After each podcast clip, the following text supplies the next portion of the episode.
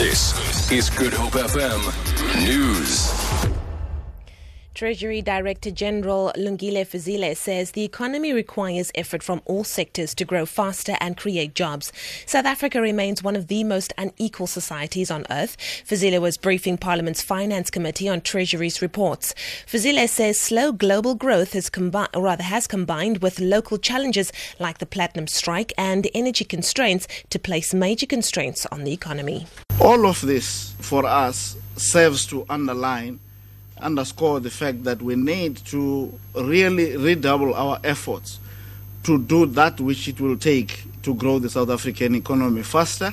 And in the NDP, we, we do have a document that serves as a very valuable guide in terms of pointing us in the right direction as to what are the problems as they are identified in the diagnostic report Legal Aid South Africa says it intends to fulfill its constitutional mandate by having a meaningful impact on the lives of poor and vulnerable people.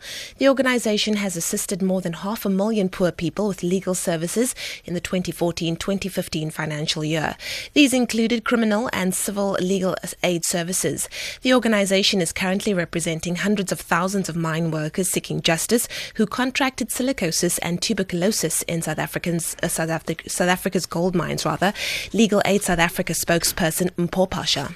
Our focus is also just covering the vulnerable and children and women in terms of civil matters and also through estates and so forth. But also we received quite a success in terms of Supreme Court of Appeal in terms of making sure that we put through all the appeals uh, through the court and that also shows that our practitioners are, are gearing up to, to the need um, to make sure that people access justice.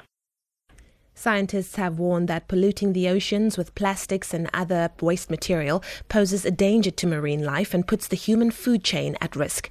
According to the Race for Water Foundation, 10% of the world's plastics ends up in the ocean every year. The foundation is part of a UN led initiative to raise awareness about the problem. Founder and president of the Race for Water Foundation, Marco Simeoni, says he wanted to see the plastic waste in the sea with his own eyes. There is no realistic solution to clean the oceans. Uh, so we have to work at the source of the problem, it means on the land, and uh, find uh, ways that uh, we can uh, uh, give value to the plastic because plastic has value.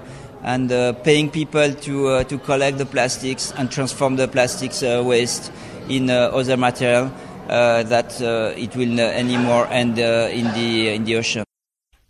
On the currencies market, the rand is trading at 13 rand 43 to the dollar, 20 rand 45 to pound sterling, and 15 rand 27 to the euro. Gold is trading at $1,164 an ounce, and the price of Brent crude oil is at $50.25 a barrel.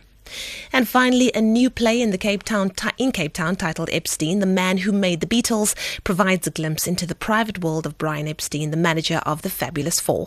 The two-hander featuring Sven Ruygrok and Nicholas Pauling portrays the brilliant Epstein's troubled and drug-fueled final days.